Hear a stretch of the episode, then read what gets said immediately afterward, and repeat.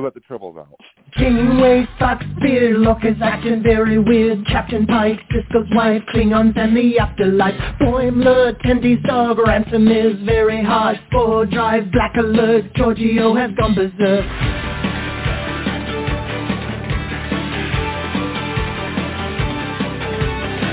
Teacher bad left, Edward is an idiot. Spock is dead, Worf is wed, Chekov's wearing red. Data's cat, Kempak's that, Q has had enough of that. Beam me up, make it so, everybody let's go. We talk about the series.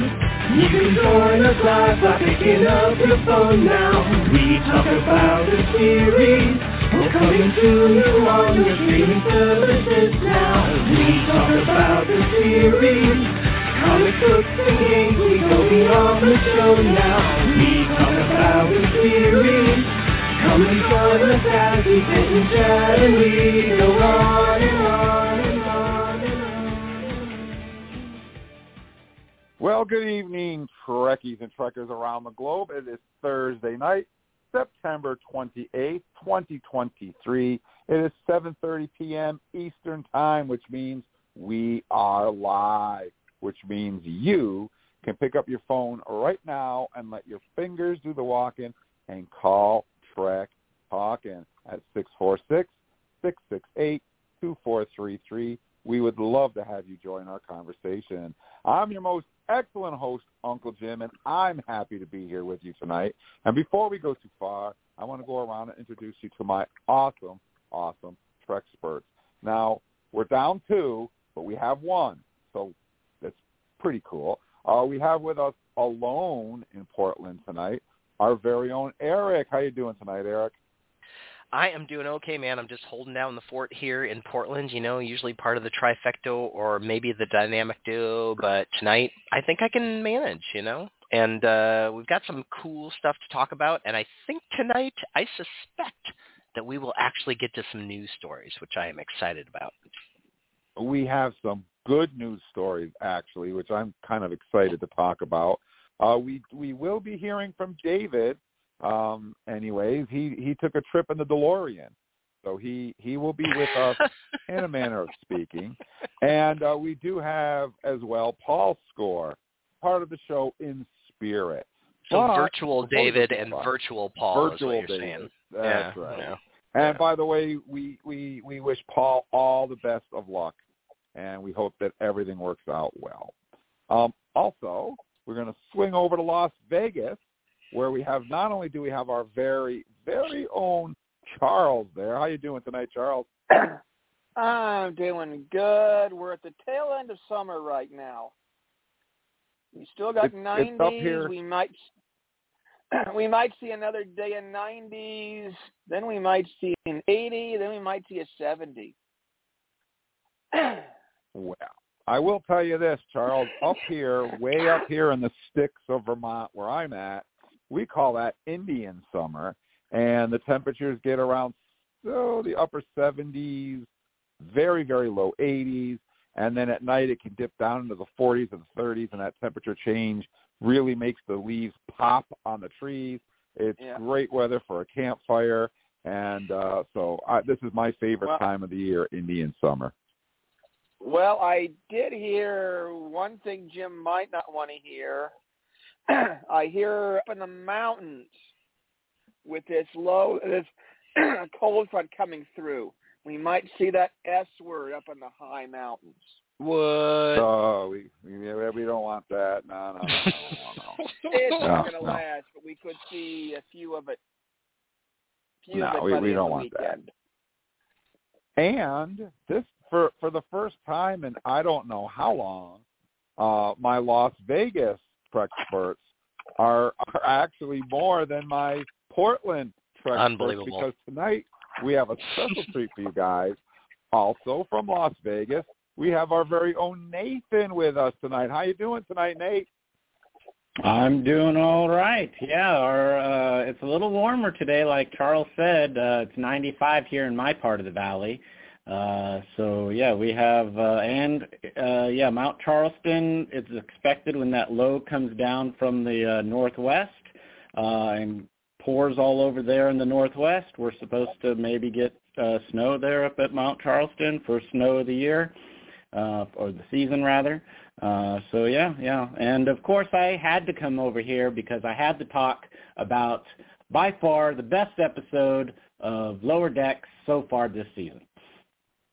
And we definitely are. We're going to be talking about last week's Lower Decks episode, Something Borrowed, Something Green. And we're going to talk about last week's episode of very short treks called Worst Contact.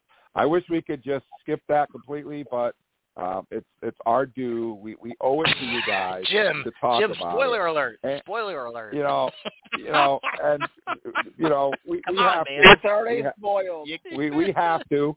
Um, you know, for those people that say we're part of this giant global conspiracy, uh, well, you you want to stay tuned. Well, Jim, Jim, it's been a little while since you've mentioned the global conspiracy that we're part of uh, on the air. We we chat about it quite a bit, tongue in cheek wise, in our private chats. But um, but yeah, yeah, we're part of a um, what is it? A like a left wing global conspiracy to uh, like all Star Trek, regardless of quality. Is it something like that? I don't. Yeah, we we're promoting the the agenda of Star Oh, Trek by no. constantly liking it, even when it's terrible.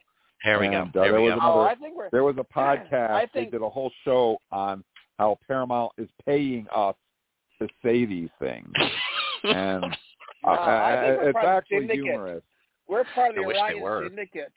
The Orion. There we go. Yes. there Yeah. you go. and we, it, it's funny because you know you hear conspiracy theories, but you never hear them about yourself. When you hear them about yourself, it makes them even more humorous. It's like, mm. wow, wow. I wish Paramount was paying me. Where's where's the money? yeah, give me the money. Show me the money. you, you think I would be doing this in, on my in my living room on my iPad if I was getting paid? Anyways, so, so for those of you who think we're part of this conspiracy, you want to hang around for a little while, and you'll find out exactly. We don't like truth. all Trek. The truth is out there, and it's going to be here shortly. all right. So uh, we've introduced all of my Trek experts, and we've told you what we're going to chat about. Um, there's a couple other things I have to get out of the way. Um, the first, of course, is you can head over to trektalking.com. That's right, trektalking.com. Easy to remember, easy to get to. And once you get there, you can find articles and all the latest news on Star Trek.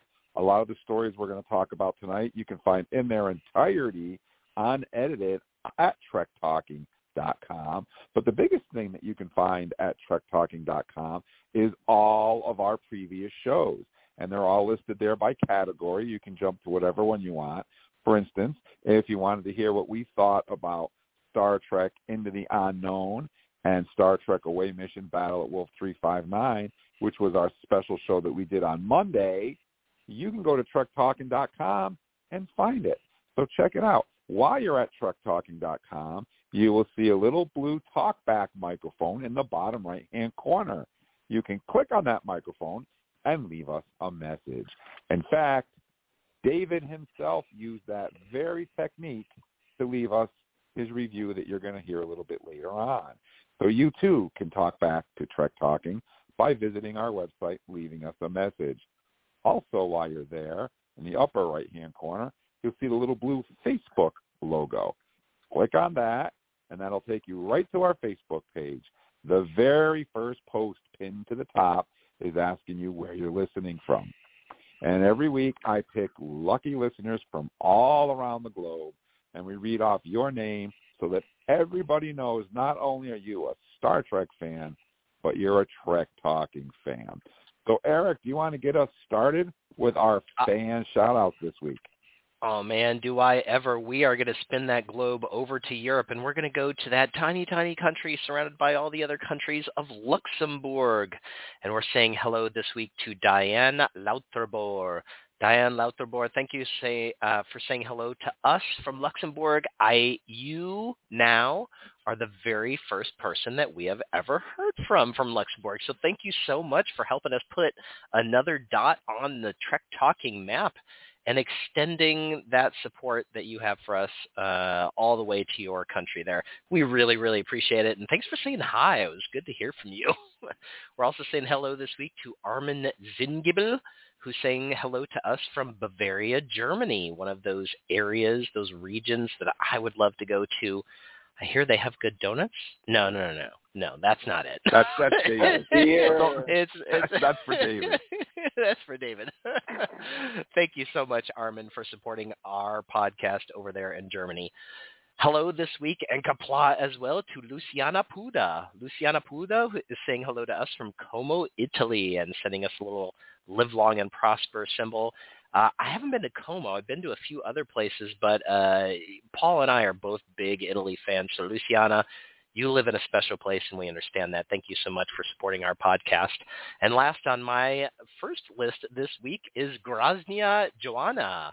I think that's probably Joanna Groznia, uh, and they just flipped the names there on Facebook. So Joanna Groznia is saying hello to us from Poland. Peace and long life to you, Joanna. Thank you so much for saying hello to us.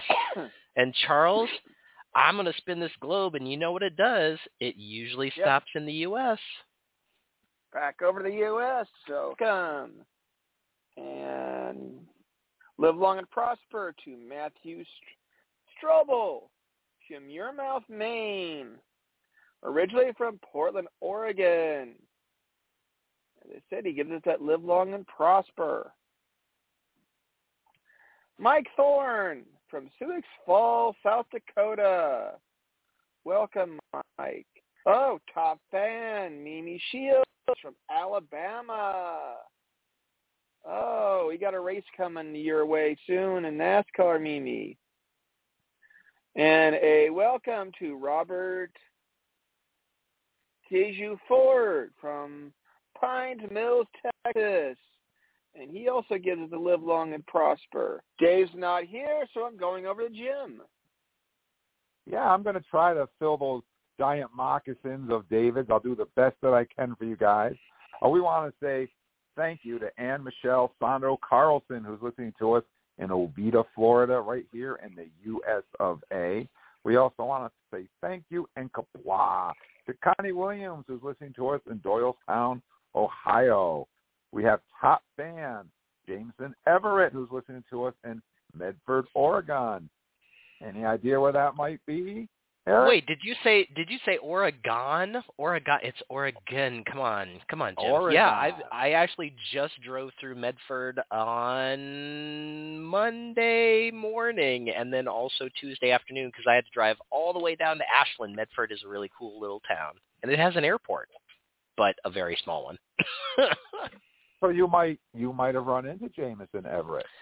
I it's very possible. I did actually take a bathroom break there, uh, right in Medford. So uh, perhaps Jameson and I, you know, took care of business uh, in the in the same place at the same time. You never know, man. You never know. Wouldn't that just be awesome? Did you leave a Trek talking card in the bathroom when you left? oh left? man, I wish I had. That's a great idea.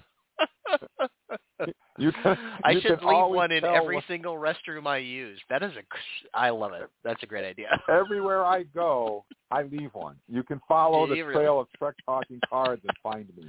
Where has Jim been? I love it. Where have I been? It's like you you can find me very easily.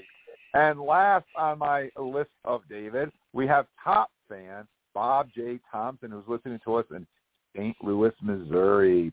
And I'm going to turn it over to. I'm going to send it back to Eric. Yeah, I mean, Paul, Paul's not here. That's not exactly as uh, resonant as, as Dave's not here, but but Paul's not here. So this is also my list this week, uh, mostly because these are the hardest to pronounce names on our list this week. so please forgive me. Paul does a much better job. But first on Paul's list this week is Iotor Alonso Becerras. Hello, Iotor. You are saying hello to us from Bilbao, Spain, which is, of course, one of those very cool places I would love to go. I understand soccer is very important in that area, and you, uh, excuse me, football, and you send us a little flag from your country as well. So thank you so much, Iotor, for supporting our podcast over there in Spain. hello this week as well to top fan Harris Semimovic, who is saying hello to us from Bosnia. You're never going to believe this, Harris. You are the second person this week to put another dot on our Trek Talking map. We have never had anybody say hello to us from Bosnia. So as a top fan, that means you, of course, interact with us a ton on our Facebook page. And being from a country that is somewhat unique to the people who say hello to us, we really, really, like a thousand percent appreciate all of the support that you're giving us. Thank you so much. Um, Kapla to you.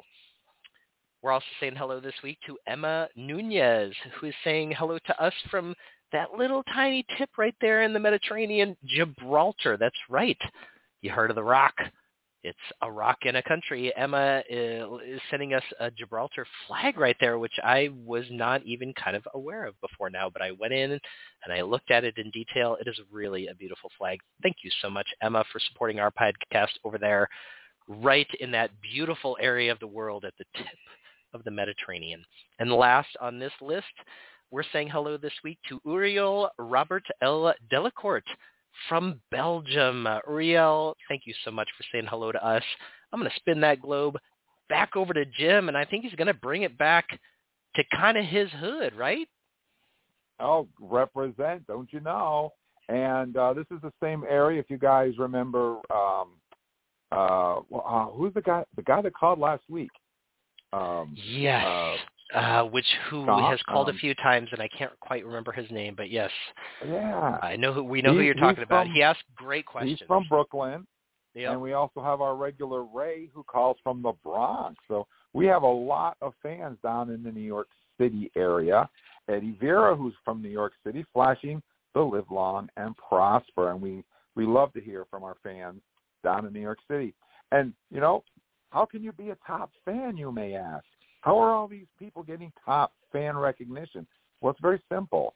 Trek Talking is a very uh, fan-orientated podcast. We love to hear from you guys. And how do we do that? Mostly through our Facebook page. And if you go to our Facebook page, you will notice that I put up a lot of we're not we can't do polls anymore, but uh, what I'll do is I'll put up a post and ask you, what did you think of this episode on a scale of 1 to 10? Usually it's the current episode of Star Trek because that's where we get our fan scores from. But lately I've been putting up a lot of posts for older Star Trek episodes to see what you thought about, say, Carbon Creek, for instance, or Yesteryear from the animated series, because we love to hear from you guys. So when you interact with us on our Facebook page by answering those, if you do that enough times, you can earn a top fan badge just like Eddie Vera did. I also want to say hello and thank you to Jessica Rush, who's listening to us, Ohio. Hello, everyone. Nice to meet you. I'm Jesse. Live long and prosper, flashing us to live long and prosper. We are so glad to have you aboard, Jesse. Welcome. And another top fan, Dennis Colby, who is in Tucson, Arizona. And last but definitely not least on my list, we want to say hello and kapla and thank you to Shane Edmund Wilkinson, who's listening to us in Vancouver, British Columbia. And that wraps up our fan shout-outs. If you'd like to be on a fan shout-out, just head over to our Facebook page and tell us where you're listening from. It's quick, it's easy, it's painless, and it's fun. So check it out. Uh, we do have a caller on the line, guys. Woohoo! I love it. I love call. Maybe it's the guy. Maybe it's the dude from Oh. Australia. Maybe. perhaps. Perhaps. I don't know. Let's see who we got here on the line. If my gremlins will cooperate with me. Good evening. Thank you for calling Trek Talking. What's your name and where are you calling us from tonight? Uh, Kabla, my mates. This, this this brother Ray, Ray, calling my what's from- happening? Hey, Ray. What's up, Ray? What's happening, Guys. Ray? Guys, thank you, yeah, guys. I, I, I'm just, I, I know. I appreciate you guys giving me a shout out. Yo, I'll get call my mother. I'll go to the people, but yo, I appreciate, I appreciate that shout out. You and bet. I really love you guys. I swear to God, I really love you. We love you too, bro. Thanks for always calling, Yep. man. We always appreciate Yep. chatting with you. Yo, I mean, yo, I mean, this, I'm, I'm, I'm, I'm not, I'm not, I'm not, I'm not fooling right now, but right now, you gave me a tear in my eye just now. It made my whole Thursday. Awesome. Well, that's good. No, I'm serious, guys. I'm really That's serious. awesome. You made my whole, you made my whole Thursday just now. Well, I was you got you got the listening guy for you know to seven thirty to seven thirty a little while ago, and you- and, and you, know, you, you, you, you give him that shout out to me. So when the bunch of the shout out, I was like, you know what, you know what, you guys really make me feel honored to be with y'all every. I mean, you know what I'm saying? Every Thursday, you know, you know, you know, you know I, I made sure you know wasn't want to to go, but but you know what I'm saying. But I'm glad you guys put me in the Star Trek family, the podcast. I'm really glad to give me a shout. I'm really glad for it. And I say I love you guys. I'm really glad for that. I, I, Well, I we're say- glad to have you, Ray. And I just want to say, Ray, that you know I feel bad for the Yankees, um, but I I can feel your pain because the Mets are in the same place, my brother. So, you know, we can wallow in the basement together. Hey, put this way. I, I got to put this way.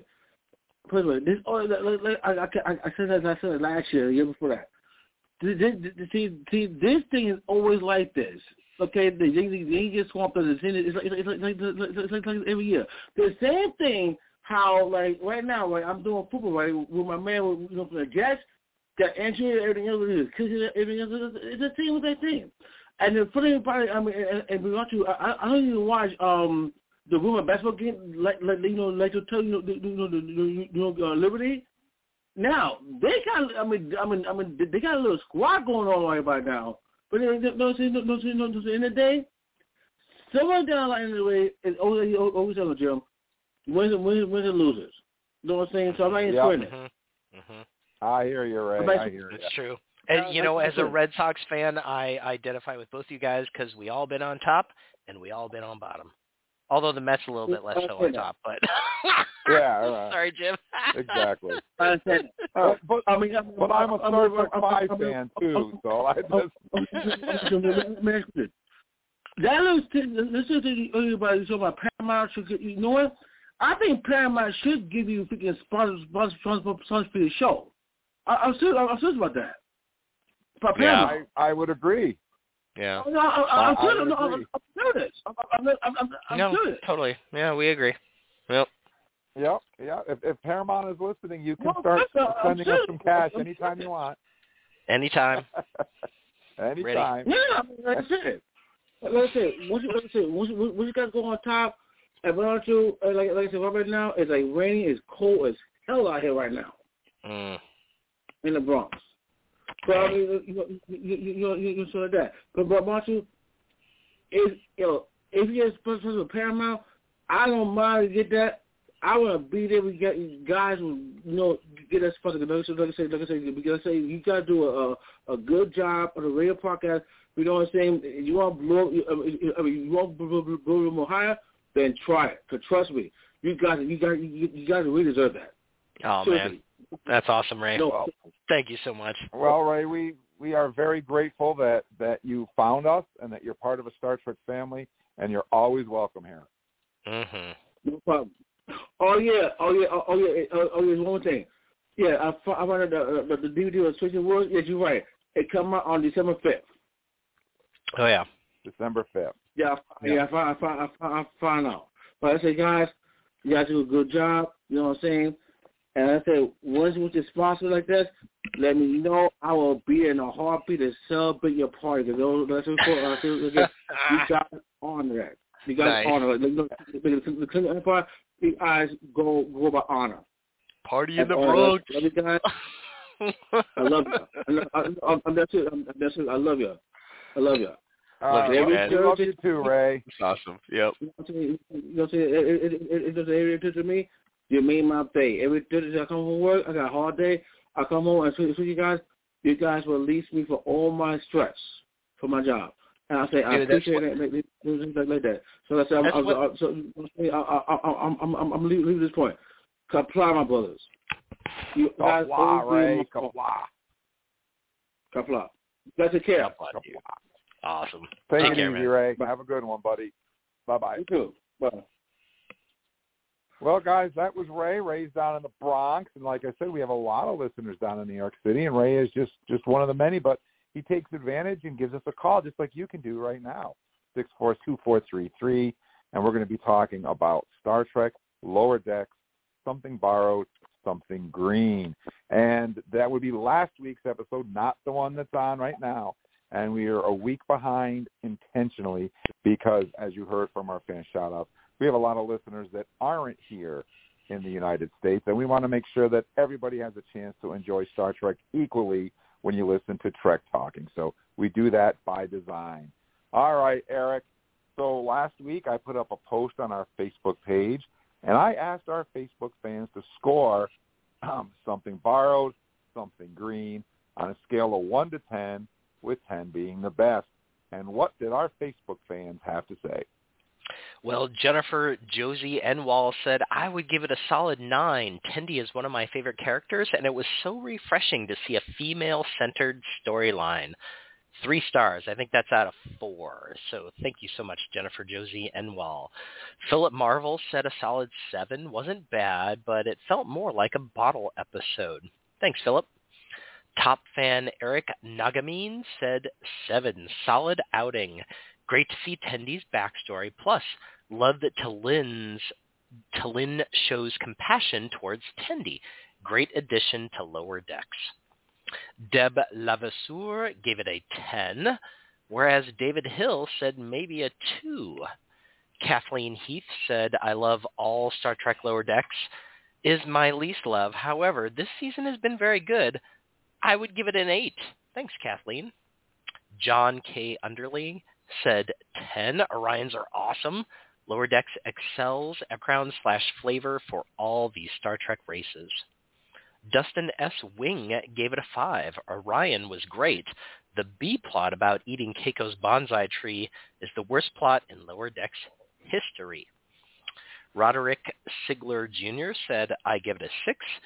The Brotherford subplot was kind of lame to me and dragged on without being all that funny. Tendi got back home to her home planet. That was comedy, especially Mariner getting stabbed in the shoulder every other scene. One of my favorite parts, Roderick. Thank you. and Charles S. Scott gave it a very specific 8.45 down to the hundredths there. Um, and that, you guys, gives us a fan score this week of 7.3, which is pretty respectable. Uh, definitely better than last week. I actually was having a hard time finding our our numbers are in here. Oh yeah, here they are. Uh, so yeah, uh, 7.3, technically the lowest score from the fans. That's kind of interesting. So last week's In the Cradle of Vexilon was a 7.5, two hundredths or two tenths lower this week. Um, so yeah, uh, before we talk about it, we should probably take care of some other stuff, right, guys? Yeah, unfortunately, guys, I I was really busy. I didn't get a chance to uh, throw together any trivia for your guys, but that's okay because we still have a dead.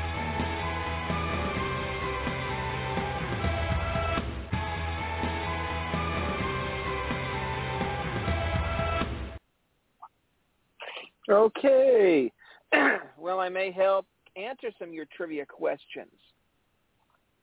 Let's start right off with TOS, whom gods, whom gods destroy. Season 3, Episode 14. Marta, our first Orion that we really get to see outside of the, epi- the cage episode. Then, of course, we move on to the animated series, The Pirates of Orion, Season 2, Episode 1. Then we get a long dry spell all the way to Enterprise. Bound, Season 4, Episode 17.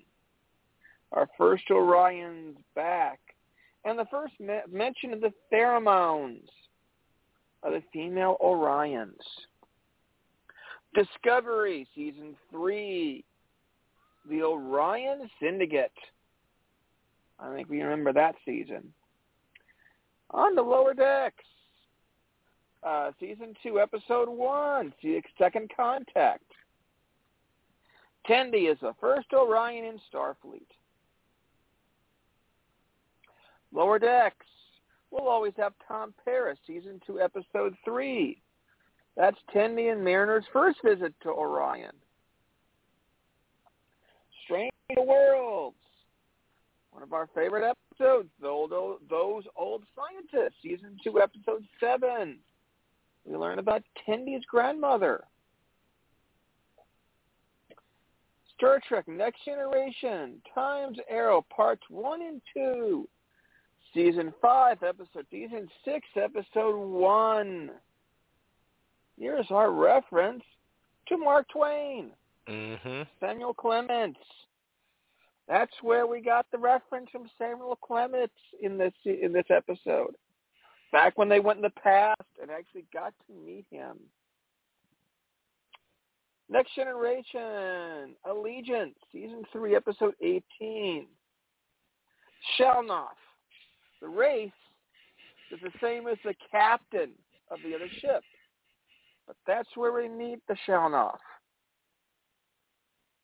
And Voyager, The Raven, Season 4, Episode 6. Tendi run off to in her hiding place? A Raven-class ship. That is the same type of ship Annika Hansen, better known as Seven of Nine, traveled as a child, and her parents were captured by the Borg. Of course, somebody All mentioned, right. I didn't think about the fact of ever mentioning Keiko's uh, bonsai plant. I didn't think about that one. Mhm. Yeah, that was kind of a surprise to me because the bonsai thing was was whatever it was, but then when somebody mentioned Keiko from our listeners, I was like, "Oh, Yeah. that's right. I forgot Yeah. she kept that thing."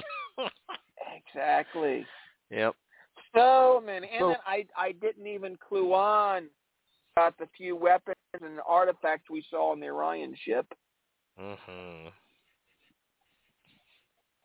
So Eric, since Paul isn't with us, and since you're out in Oregon, would you like to read Paul's and give his score for this episode?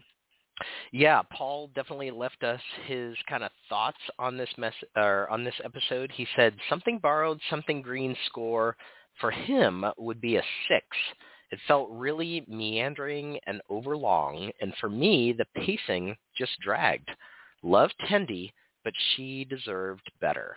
So Paul gave it kind of a, you know, six is a pretty lukewarm response, I'd say. All right. Well, I also have the uh, time traveling message that David recorded for us on TrekTalking.com, which you can do as well. So let's see what David had to say. Podcast log. Stardate September 27, 2023. Midnight. Omar. Well, I just wanted to say that this episode really was probably one of the best ones I've seen so far. And I definitely, definitely like the ongoing humor of Mariner getting stabbed in the same spot over and over again. it just made me laugh so much. Especially after the third time that happened. She was like, nope, uh nope, I'm going to stay over here. so yeah, that whole scene, scene was really, really, uh, that's what made it for me for this episode. But honestly, I think uh, the entire trip of exploring the Orion culture also was kind of interesting too. I mean, I've never even heard of that word before, but hump dungeon was one of my favorite words now to come think of it. but yeah, I don't know. Uh, maybe not favorite, but still. um, other than that, I'm. Uh, I think this episode definitely had a um, a balance of humor and intrigueness all at the same time because yeah, I'm gonna give this. Well, okay, I'm gonna do another record. P.S. Wouldn't it be weird if I called during the Thursday episode? Well, here's me saying hi to future me. Sorry about that. Apparently, I ran out of time on the 122nd. I think we should make this a little bit longer. I don't know. Anyways, um, as I was saying, that it had a mix between humor and intrigueness because of the Orion culture, and I really enjoyed the the lines. It had really good lines. Mariner had really good writing. Um, Tendi had pretty good writing. Uh, I mean, even T'Lyn, the whole gr- the girl trip that they took on with this entire episode, it's, it's just really made. I mean, I watched it multiple times, so to me, it was just like, yeah, this this episode was definitely one of my top fives that I'm going to be putting up there. But um, technically, I can't really think of any bad things. I've been doing a lot of packing lately, and I'm sorry for the late recording, but um, yeah, to me, I'm definitely definitely thinking I might give this one. Of course, yeah, I guessed it, a 10 out of 10. However, if I could go higher, but I can't. So, yeah, 10 for me. All right, have fun, guys. Uh, I guess I'll see you next Thursday. Also, I just wanted to let you guys know how fun it is to push the blue button. It's really fun. I'm I'm really addicted, or I got really bored. I'm not sure, but all right. I, I guess I'll see you guys later. Oh, the blue button he's talking about is the talkback mic button that you can find on trektalking.com. Oh. So David gave us a 10. Paul gave it a 6. So already there's a huge disparity amongst our Treksperts. We have with us online right now, live, uh, one of our original Treksperts who hasn't been around for a while. So I think I'm going to let Nathan jump in and tell us what he thought about this episode. Like I said, we have a 10 and we have a 6. I'm wondering if Nathan's going to be a, below or in between or where he's going to come in on this one. So take it away, Nathan. Uh, well, as I said in the in my intro, uh, I felt that this was the best uh, episode of this season yet. Uh, I couldn't stop laughing. I, I I have not laughed at a Star Trek episode um, in a long, long time. Um, I mean, uh, Strange New Worlds for me has uh, been a drag this season uh, overall. Uh, and the first part of uh, of uh, Lower Decks has I've been I thought episode two was the best of uh, the Lower Decks episode until I watched this one. I just loved the hell out of it. Um, yes, uh, Eric brought up the uh, the knife uh, hitting Mariner all the time. That I, I just I busted out laughing every time. It was it was it brought a smile to my face. I I, I just love this episode.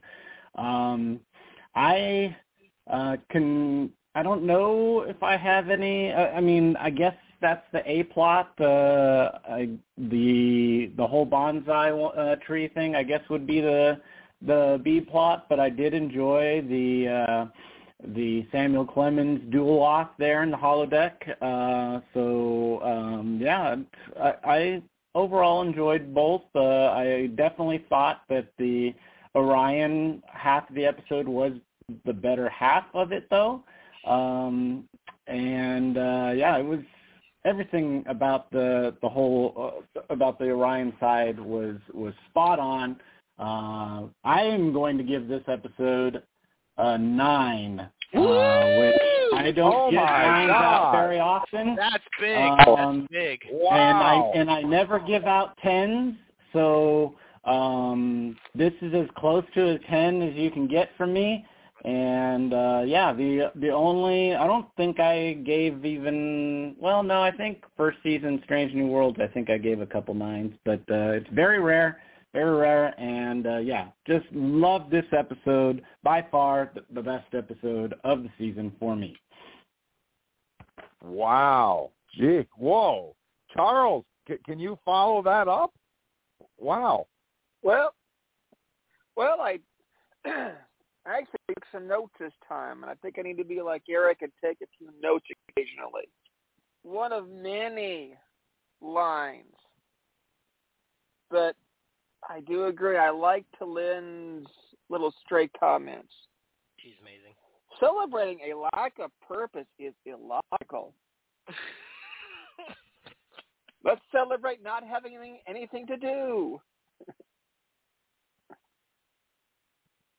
Did anybody notice the shuttlecraft's name as it landed? No, what Was, was it it? Sequoia?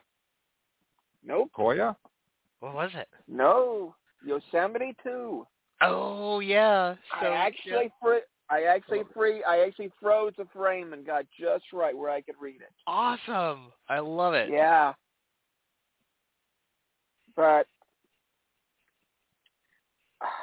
Okay, who wants a round of the Orion drinking game? the most amazing concept for like a Star Trek game that we have seen in a long time and I can see that actually making its way into future Star Trek because that was so cool how that worked out. Yeah, that was an interesting game up there. Uh, as as one of my comments at the bottom, how many times can Mariner get stabbed in the shoulder? At least Because three. I gather she must have stabbed been stabbed at least once, at once, maybe several times at the wedding. And he said, "Oh, here's the picture of me getting stabbed at the dance." But hey, how many shoulder? Okay, got to go visit the doc. I got a major shoulder injury. Oh my God, we need a count, Charles. We need you to do like a count over Well, the seasons. had- there were at least three on screen. hmm We don't know how many off screen there were. But okay, here's I think coming up the big question that I thought of at the beginning of this episode. We have this unknown ship that goes in and blasts other ships. Question I've got is how does unknown shield ship controls? Sorry, Charles. I have to tell you on on this end, buddy, you just broke up a ton. So can you just repeat what you said? Okay. How does an unknown ship at the beginning of the episode bypass shields and get past ship controls? Yeah, the the control the like the ship control shutdown thing. That Yeah. only one because thing. Ev- there is there is a little bit of a connection here if you start to think about it, right, Charles? Well, there's been three. Uh, sorry to interrupt. Uh, there's been what three times now that it's destroyed uh, ships. It hasn't destroyed a Federation one yet, but I guess uh, I guess the Cerritos will will put a stop to that uh, all that destruction here probably in the next couple episodes. I would think. And I can only think of one instance in Star Trek where something came in and like made everything else inoperable and unable to defend against itself. Anybody else remember anything like that? That's that's not a whale pro- probe Oh. uh, ship. that looks nothing No. like a whale probe No, ship. but what if it's a whale probe shuttle or something? Like what if it's connected to the whale probe somehow? That's what I think. Mm. Well, I'm gonna I'm gonna go out on a limb, a really far limb, and because I'm part of the uh, the agenda, the massive Star Trek the conspiracy, agenda, right, Um, right, right. I I can say these things because Paramount's paying me to say them. So I'm going to go way out on a limb and I'm going to dangle this out there. I think it's dun dun dun Badgey. oh, really? I'm to You say think so? I think it's Badgey. That's what I think. Why? Why do you think that? Because I think it's Badgey because they're they're they're putting out a Badgey action figure and a Badgey doll and they have a Badgey pin and they're really pushing Badgey on us. And I'm thinking they're not going to be doing that if Badgey's not going to be making a big comeback. So um I'm thinking it's Badgey. So you think I the could be Badgey AI? wrong.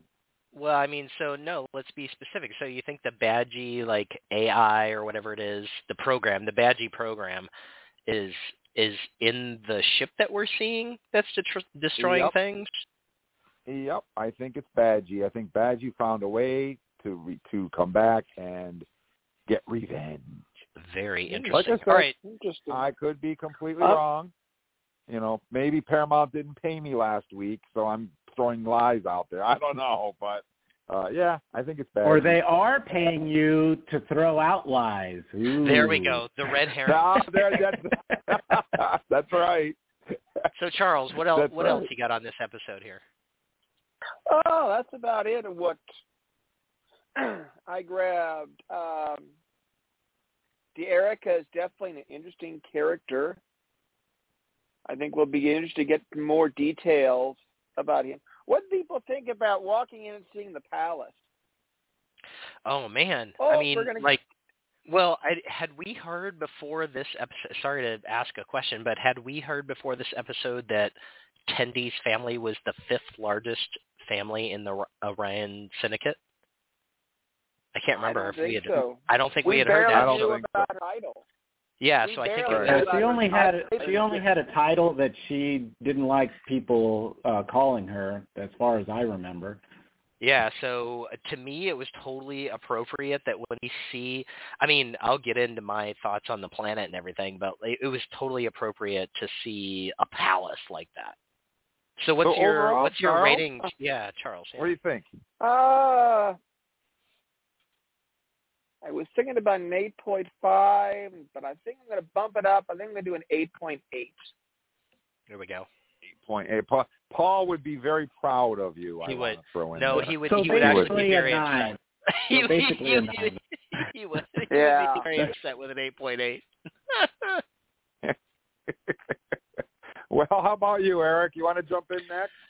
Oh man, I'm kind of on board with you guys. I really liked this episode. I mean, there were so many ways that it was hitting for me. The whole T'Lyn thing, like every single line that she delivered was golden Mhm. and absolutely appropriate for the moment. Um, at, T'Lyn is my favorite Lower Decks character. Like she's just the, her like straight guy sort of persona that brings the comedy out of everybody else is just genius um, writing wise.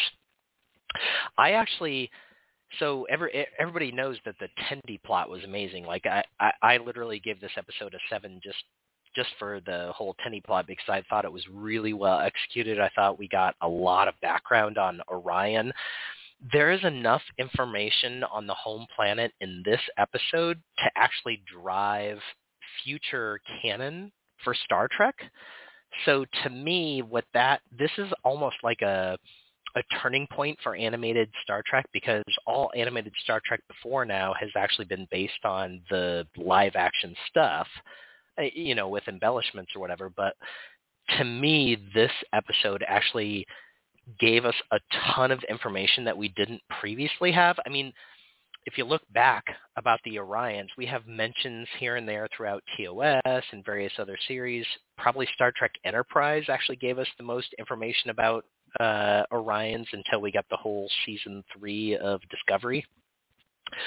This episode, to me, shows us the home world, shows us how um, how we get different types of Orions. Like the the one guy was referencing the guys with the bumps on their head, the little studs that get attached to their heads, which of, course were the Orions from Star Trek Enterprise. They talk about the pheromones and the belly dancing and all that stuff, which of course is TOS Orions. Um, they hit like all the Orion stuff, and then they gave us a ton more information. So I think, like I said, the future Star Trek is going to look back to Lower Decks and actually say, oh, that's canon, and now I have to follow what that animated series told me to follow, Mhm. which is totally unique in Star Trek. So And, that and and Eric, Eric, don't forget David's favorite term, hump dungeon. Yeah. So- I was so surprised David said that, but yeah, that was a great term. So the whole Tendi plot, like the whole Orion thing, was amazing. And then I've I've read online that a lot of people didn't like the the Mark Twain thing, and I think Paul maybe felt like it went on a little bit long. I have to tell you that I thoroughly enjoyed the Mark Twain thing. Uh, the way just them bantering back and forth in that sort of like bad Southern accent was enough to just keep me giggling the the entire time. Mhm. Um, all the references they were using. Um, yeah, I can't, I can't remember what they were saying, but they like they were constantly over complimenting one another, which is part of that that kind of era. um, so yeah, I I thoroughly loved both plots. Uh, you know, the the Tendi one is probably like seventy percent of the episode, and the the other one's probably like thirty percent. But that was good. There were some deep dives. You know, um, what was the race uh, that you mentioned there, Charles? The the guy from the race from Allegiance. Um, yeah, he's he was in there. So if you hadn't seen that one episode of TOS, you wouldn't know who that Selena. was. Yeah, yeah. So to me, like Lower Decks continues to sort of deliver on multiple levels, where it gives the the good kind of Star Trekky story, and then it does character development, which obviously Tendi like gigantic leaps in terms of her character development and the whole development of her race uh, in this episode, and then it also uh, is just funny and self-referential. So yeah, thoroughly enjoyed this episode. I thought um, I thought it was great. Uh, I can't remember what I gave the first episode because I loved Twovix quite a bit too, but I give this episode an 8.5. It was outstanding. All right. Well, that only leaves yours truly, Uncle Jim, to bring up the caboose, and I'm going to do that. I just want to say that uh, two negatives, um, because I haven't heard a lot of negatives other than from Paul who we didn't hear any negatives from because he's not actually here. So first, I think I love T'Lyn. I got to get that out of the way. I think she's a, a a great addition to the show. I love her. And by the way, the actress that voices her is going to be making her first convention appearance at Trek Long Island on my birthday, June 1st, next year. Trek Talking will be there. So I'm looking forward to meeting her and talking with her. So that's really, really cool. Far have sacrificed a character which I haven't heard anybody mention so far, and that was Mariner's girlfriend Jennifer. She's been absent. And it seems to me like they've written that character out and given us T'Lyn. And that's fine with me. I just missed the Andorian and the whole interaction with Mariner. But that's cool because T'Lyn is absolutely awesome. I don't I, remember, Jim. Where did we leave it with Jennifer? Was it on she, good terms or? The, the last time I I I don't think we've seen her since Mariner ran around the the the room there when they had the candle burning party there or whatever you called it. Mm-hmm. Mm-hmm. Yeah, I think that's the last time we saw the Andorian Jennifer. um, but that, but you know, T'Lyn's a great character too. Um, but the um, um, Clemens thing is when they had the captain come down and do the Clemens thing, and I thought that kind of pushed it a little bit too far well, for me. but like, but Jim, what that does is it shows you that they are the lower deck. So they tried something and it completely failed. and that's what I liked about it was that you're not yeah, going to get I, the like I, Captain Picard solution that's absolutely perfect for the moment, right? You're going to get like a yeah. bunch of people who like get it right 70% of the time and then 30% of the time it's hilarious and they fail. Yeah, I I just didn't I just it just didn't sit well with me that one scene, but other than that, I absolutely I'm with you guys. I loved the episode. I, I thought that um it was it was fun from beginning to end. And I laughed and laughed and laughed every single time Mariner got stabbed with a knife. Oh my god! Just, every time. I just like every time, after like, the first you the first time you're like, oh, that's kind of funny, and then the second time it happens, you're like, oh, this is a thing, and then the third time I was rolling. It was so good. she goes, oh, I'm going to go hide here. over here. I'm going to go hide over in the corner behind all this stuff, and the knife ricochets, bounces, and finds her. I was like, I was just laughing so hard. Um, I do love what they did with the Orions, and one of the things that I think is really awesome that Star Trek excels at. We now know that every Orion isn't exactly the same as every other Orion. Right, they, and this episode brought with, together like all the different franchises. It brought together the Enterprise yeah. Orions with the TOS Enterprise uh, Orions. Sorry. Right. We we we now know that all Orion women don't run around while throwing out uh, pheromones and controlling everybody with these wild desires, like like we've been led to believe. There are different, uh, I don't know what you branches, uh, not branches, um, castes d- uh, or different, you know, yeah, whatever. Yeah, yeah, yeah just different there's, types. There's, I mean, yeah, there's different types of, and some Orions don't have any pheromones. Like the one lady was spraying it out of a can. You know. you know Um, that could be like a regional thing like if you think about it you know humans have uh maybe different things that are based on regional stuff maybe orions have pheromones based on where they come from or what environment they're in or i don't want to headcanon orions too much here but there's got to be a reason that some of them or maybe it's just genetics i guess some have it yeah, and some don't And yeah the the the one part that just that also started me laughing so hard is when they're carrying T'Lyn, Tendi, and Mariner on their back, and they bring them in, and the family comes out, and, and I and she goes, "I'm Queen Dominatrix of the South, leader of the ruler, the matriarch of the banks, your High Majesty, the Queen of Orion. You may kiss my feet." And then Tendi says, "And this is my father, Bert." And I was like, "Oh my god!" she's got this, But it she's was- got this huge never. Hi, I'm Bert. but it was spelled it was spelled funny too it had like an apostrophe in it right like, yeah, it was like, B B- apostrophe Bert.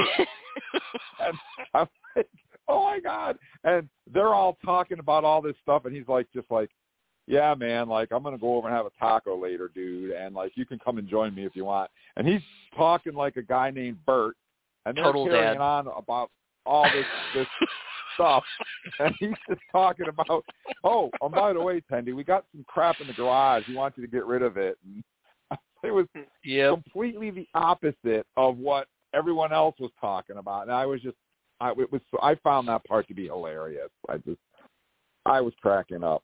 Bert, I was like, oh my god, a- an Orion named Bert. I found that hilarious. hilarious But um, I I loved it. I loved it, and I'm with you guys. And um, I am going to score this episode a nine point four. No, you know what? go. In honor of Paul, in honor of Paul, I'm gonna because he's not with us. Because he would gonna- be mad he's not with us. right. So in honor of Paul, I'm going to score it a nine point six. How's that? Nine point six. I love that, and I'm really looking forward to uh, next week uh, to watching the one tonight after the podcast uh, because I I'm with you guys. I never laughed at a Star Trek episode so hard in my life as I did with this one. Um, and you know, it, it's so, sometimes Star Trek doesn't have to be all serious. It doesn't have to always be ethical and, and challenge us. Sometimes, sometimes Star Trek can be fun, and that's what this episode was. It, it lifted your spirits and it just made you laugh, and a good laugh is good for the soul. So I loved this episode immensely. So Charles, you have all of our scores. We have the fan scores. How did the Treksperts do when compared to our Facebook fans? Well, let's just say I think we got a new favorite this week. Whereas a fan scored a 7.3. Host gave it an 8.65. Ooh, wow. This is now Wow. the second. This this beats the 8.44 on I have no bones yet I must flee. Hmm. Awesome.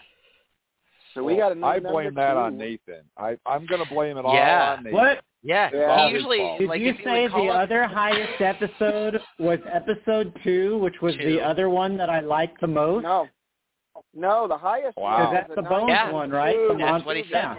Yeah, that's Yep. episode two. And the Yep. second one is an 8.44. Yeah. Right. So there you that go, was Nate. the You- second highest among You got the, the, hosts, pulse, man. correct? You got the pulse. Yeah. That's see, there you go. It's all highest episode so far. Turns out Nate knows that's what's up. Nate's fault. I'm blaming it on Nate. All right. I'll, I'll take the blame for for the two highest uh, For people agreeing with you. So, there you go. I love it. It's awesome. Oh boy. Well, guys, uh, I hate. I really feel bad to do this to you. I really oh do. no. Oh no, we got to bring us but- down, don't we? we, we, I got to do Oh. it. I, I, this, this is to prove to you guys that, that are thinking that I'm part of this global conspiracy to push lousy Star Trek on people and collect my paycheck from Paramount. Well, okay, we're going to talk about last week's very short trek called worst contact. And as if it's not bad enough that we're going to throw short, I play them for you. So uh, against my better judgment, uh, here it is, very short treks, uh, worst contact.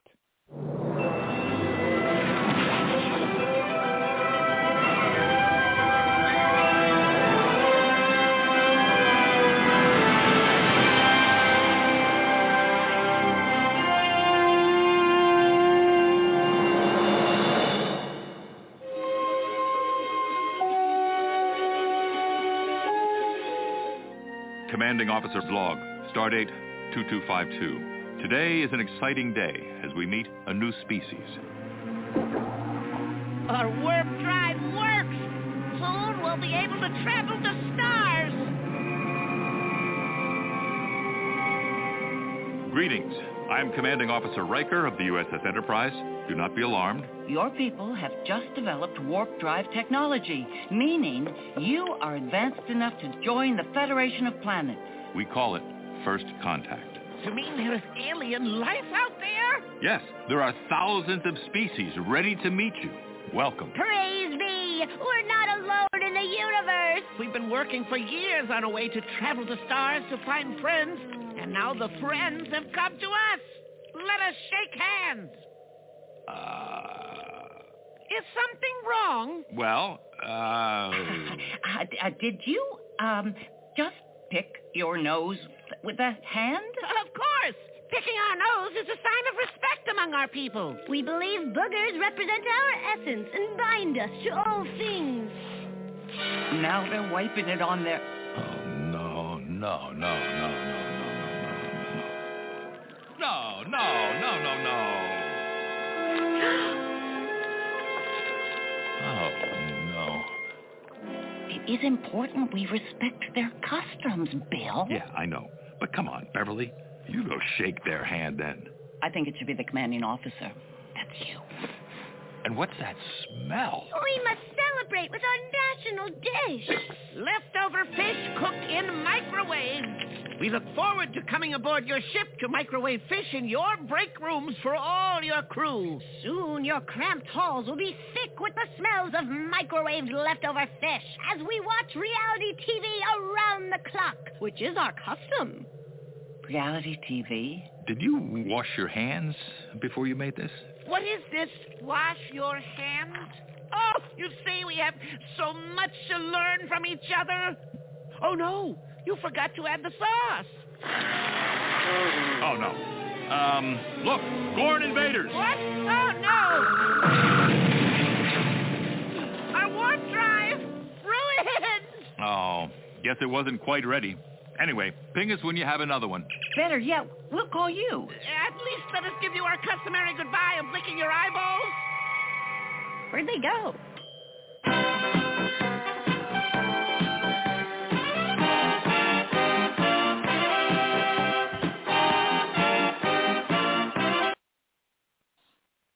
Um, okay, so my eyes aren't bleeding because I'm not watching it, but my ears are bleeding because I had to listen to it again.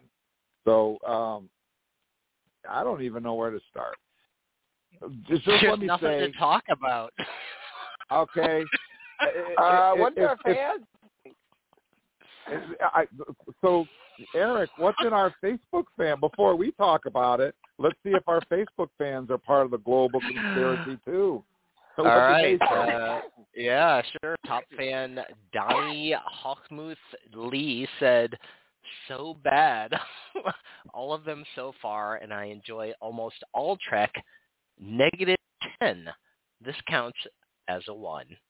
Thanks, Danny. Top fan Gabriel Kyra said, I'm not the target audience of very short treks. Rating them is impossible for me since I'm only capable of giving them a zero so far, and I feel that any rating from 1 to 10 is absurd. So, of course, counts as a 1. Top fan Jim Pence said about a 7. Top fan Craig Rogers said, unfortunately, I'm not really enjoying these at all. The style of humor is just a bit crass, and it just doesn't work in the context of Star Trek. In my opinion, zero. This counts as one. Peter Machovitz gave it a one. and Lucy A. Sink gave it a 2, a tie with the second episode and ahead of the first. Who ever thought these things were a good idea? This, guys, gives us a record fan score for any Star Trek we've ever reviewed of all time of 2.2. It is the worst Star Trek we've ever watched, you guys. Ever, ever, ever. And and that is very skewed because the one guy gave it a seven. You're right. It should have been below a two. so, um, so yeah, so um, if you guys want to watch these, they are not available on Paramount Plus because they're not official Star Trek canon. You can find them the way you can go right to YouTube and just type in short, very short treks. It'll pop right up, or you can go to our Facebook page because I have them all listed right there for you guys to score. Um, but really, don't waste your time. That's just okay. Just just skip it and have a happy life, and just go on with your life. Don't even bother. But um, so yeah, who wants to go? Charles, you want to go first? I know this is one of your favorites. uh, no, I was more enjoying this week's episode, the the next episode. Um, yeah. Normally, Eric and I, I like it because we usually give like a five to start off with and kind of build off from there. It's like, okay, let's start with a five. And then the nose deal, I think, brings it down to a four. And just thinking about that fish in a microwave. So nasty. And I think the only thing wor- the only thing worse than somebody cooking seafood in a microwave in a work microwave is somebody who burns popcorn. And that's dropping it to a three. And I guess I'll be nice and leave it there. The whole three. This was wow. not.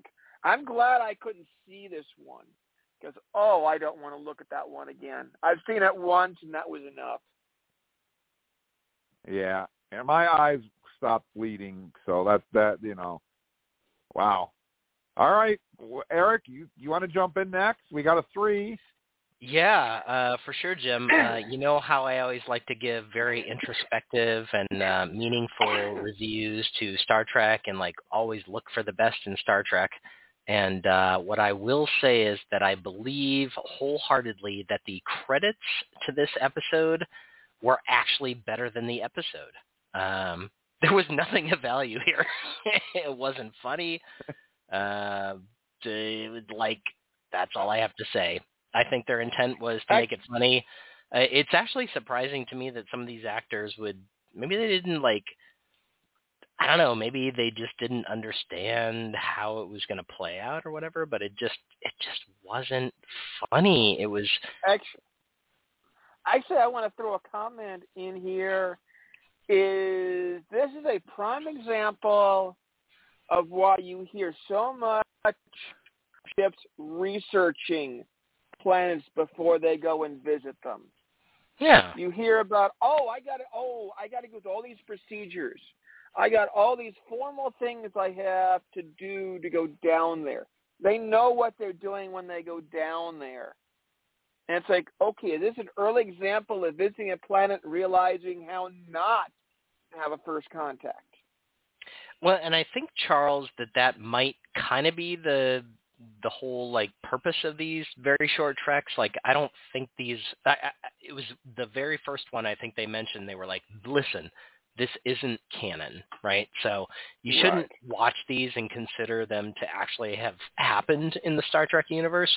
But the question to me then is okay if they're not canon then what is the purpose? And i think that there are maybe maybe there are folks who find this type of like humor funny. I'm I'm not sure, but but booger humor and um, you know people like just existing at a very sub, uh, insubstantial level in Starfleet, you know, I- interacting with uh, aliens, like it was just too far outside canon for me. Actually, it wasn't even funny enough to be self-referential and and funny because it was ironic.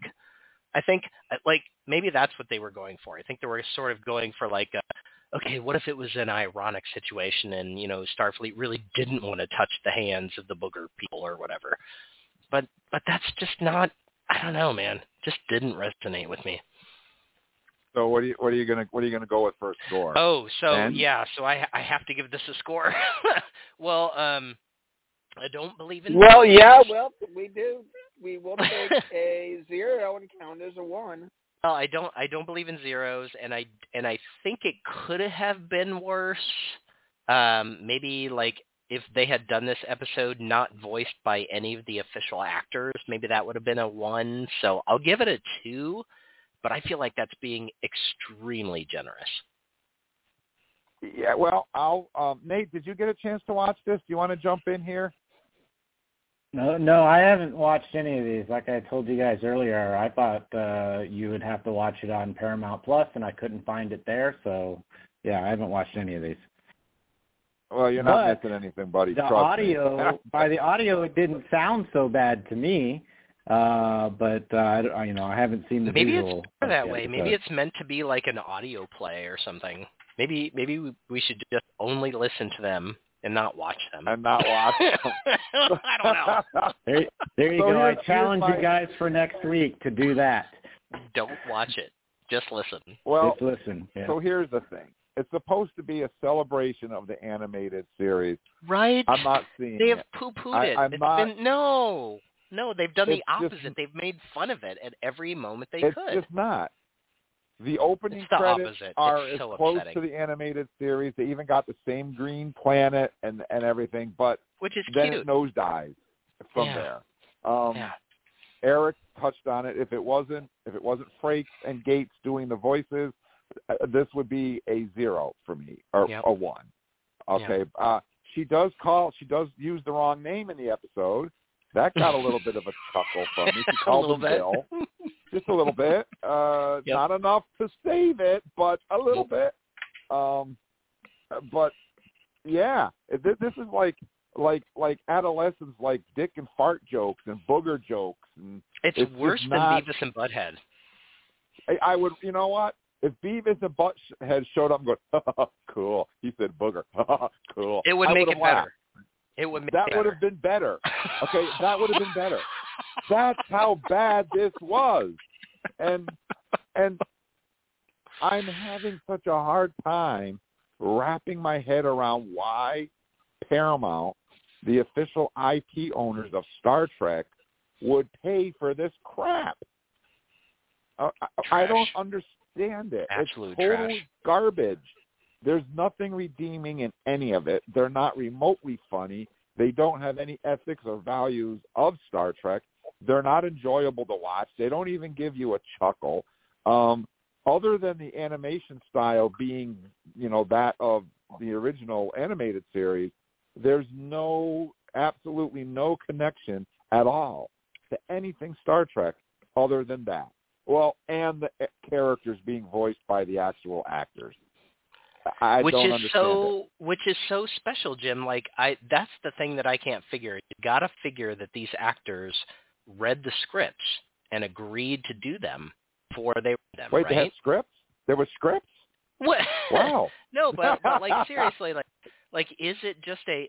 I, I'm trying like what I feel they're trying to do, they're trying to connect to a different audience or maybe a different um, way of thinking about Star Trek.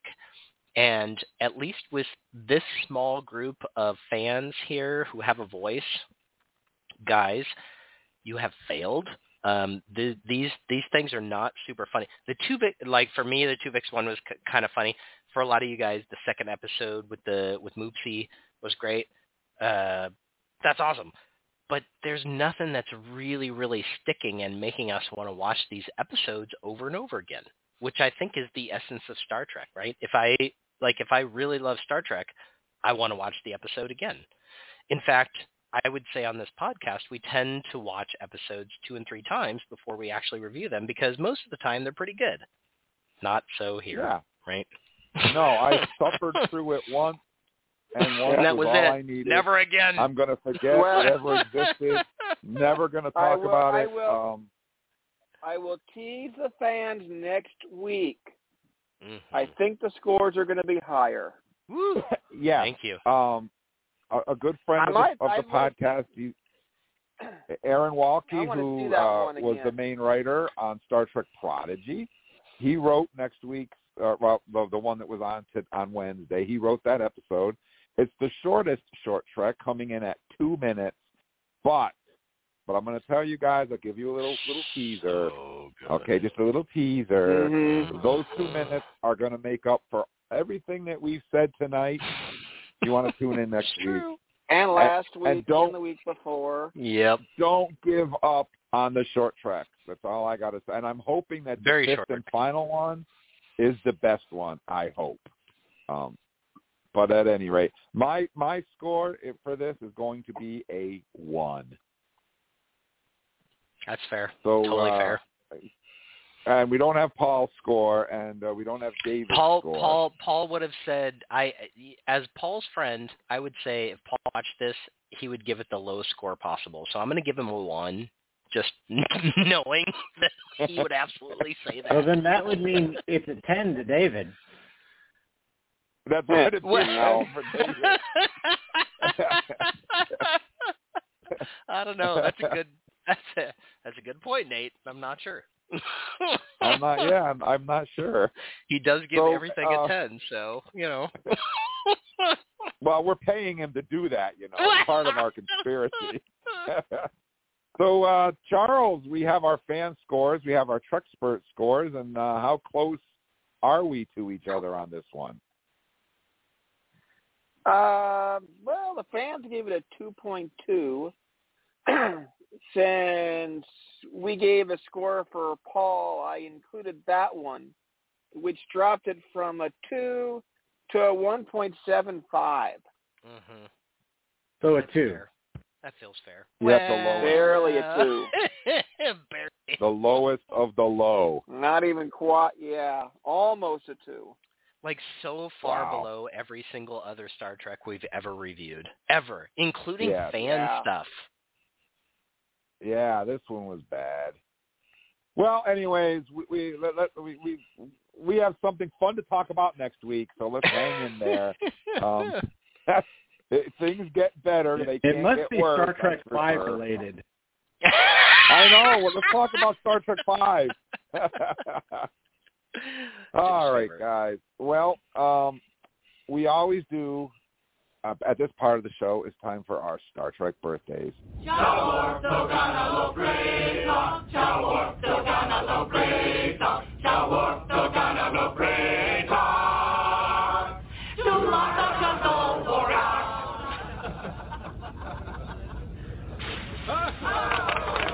That was not a Klingon song.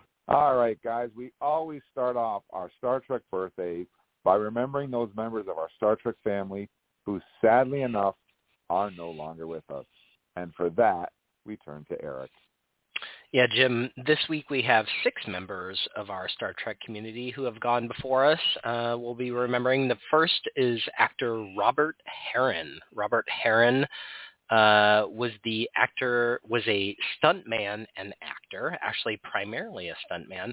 He worked first as the stunt double for Jeffrey Hunter on the TOS pilot The Cage, then appeared in the uh, as as Sam in Charlie X Uncredited, and then later played Excalbian's uh, recreation of the legendary Kahless the Unforgettable in the TOS episode The Savage Curtain. Now, as an actor, Herron has uh, had many small roles in a number of films, including Gun Fury, Movie Movie, and City Heat. Uh, he also appeared in several other other shows, including one with Majel Barrett along the way. He's primarily a stuntman and has over 200 film and television credits as a stuntman, but uh, did have a little on-screen appearance there. So, happy birthday and love and remembrances going out to Robert Herron. Also remembering this week, Seamon Glass. Seamon Glass, who would have had a birthday just two days ago, was the actor who portrayed Benton in the TOS first season episode Mudd's Women. Prior to his roles on Star Trek, Glass made several appearances on the television series Perry Mason. He also made his feature film debut with a small uncredited appearance in 1960s epic Spartacus. Uh, eventually made many small appearances on a number of other films, including Captain Newman, Slither, Deliverance, Winterhawk, and Damnation Alley. So Seamon Glass would have had a birthday this week. Happy birthday, Seamon. Happy birthday as well to Charles Macaulay. Charles Macaulay was the actor who p- portrayed the voice of Landru in the TOS episode The Return of the Archons, and also pr- later portrayed Jaris in the second season episode Wolf in the Fold. Uh, Charles worked from the early 60s to the early 90s, including several appearances as Perry Mason's hapless opponent, District Attorney Hamilton Berger. His aristocratic bearing and sonorous voice often led him to be cast as judges, doctors, attorneys, and other authority figures. He was actually Dracula in 1972's Blacula as well. And if you have not seen that movie, please go see that movie right now.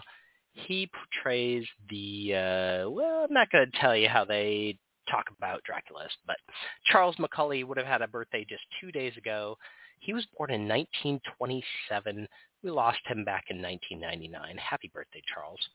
Happy birthday as well to actor Richard Herd. Richard Herd was the American actor who, of course, pray, portrayed Owen Paris in the sixth and seventh season uh, Star Trek Voyager episodes um, uh, Birthright 1 and Birthright Part 2.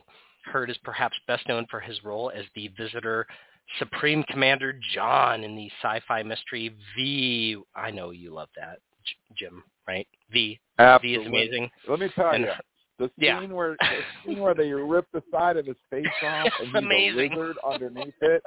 I had nightmares. I still, I mean, back back then, that was some awesome special effects back then, and it got me. And even Yeah. to this day, that's the one. That's the scene that I remember the most out of V. Is that one right there?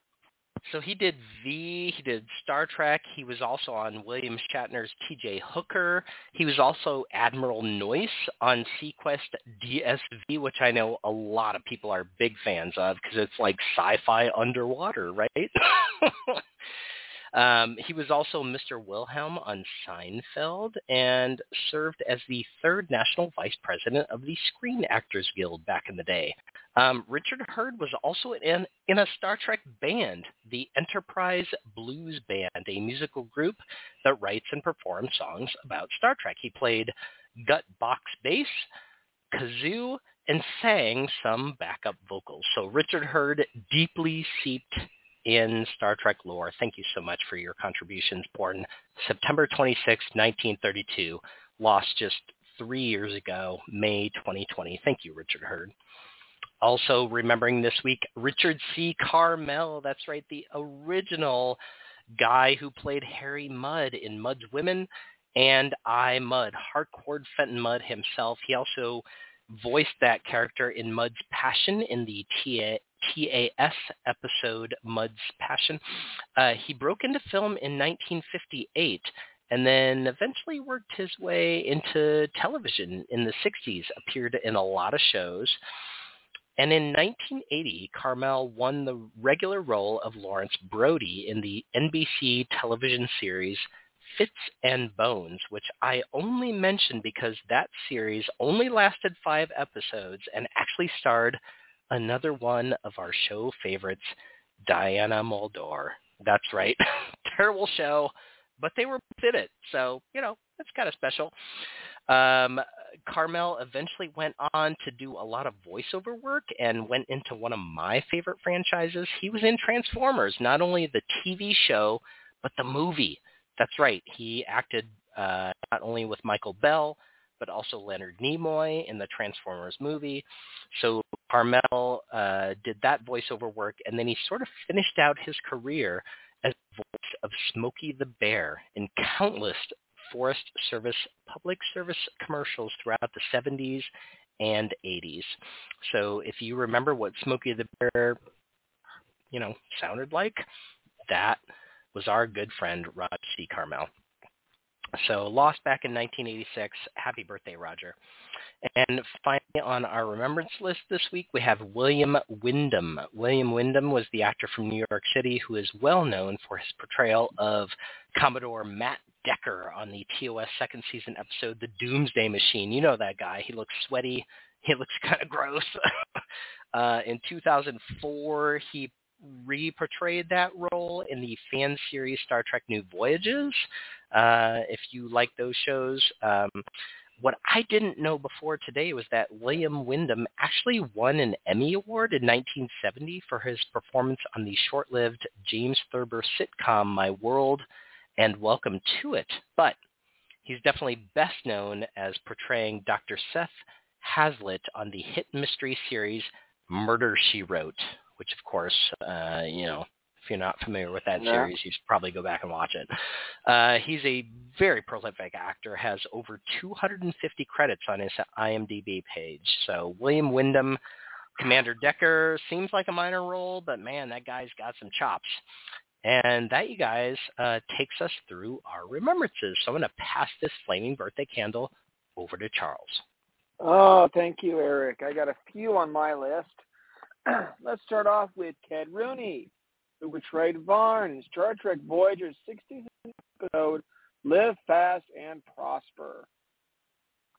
Happy birthday to Jan- Dan Jeannotte, who play who's known for J- uh, George Samuel Kirk in nine of the Strange New Worlds episodes so far. Happy birthday to Kieran Mulroney, actor who played the uh, Benzan in Star Trek Next Generation second season episode The Outrageous Okona, and Shaw in the Star Trek Enterprise's first first season episode Fortunate Son. Happy birthday to Beth, actress who played Ishara Yar in Star Trek Next Generation fourth season episode Legacy. I threw a little uh, link to my host. Uh, her first credit it appeared as one of the women in the Bon Jovi video "She Don't Know Me." I went back and it's like I had forgotten that video. That's that's a forgotten song by Bon Jovi, but it's a good song. Happy birthday to Scott DeVay, actor played Bob Briggs in Star Trek IV's The Voyage Home. I looked at his IMDb. I guess after he played the character he played in that, he only got a couple more roles, and that was all he did. now I got a special one that I'm throwing out. This is going to surprise a few people. A very happy birthday to Anson Williams. Anson Williams? You're talking about Potsie. Yes, I am. Who directed five episodes in Star Trek. Voyagers, Real Life, The Gift, and Demon Course, Oblivion. Excuse me.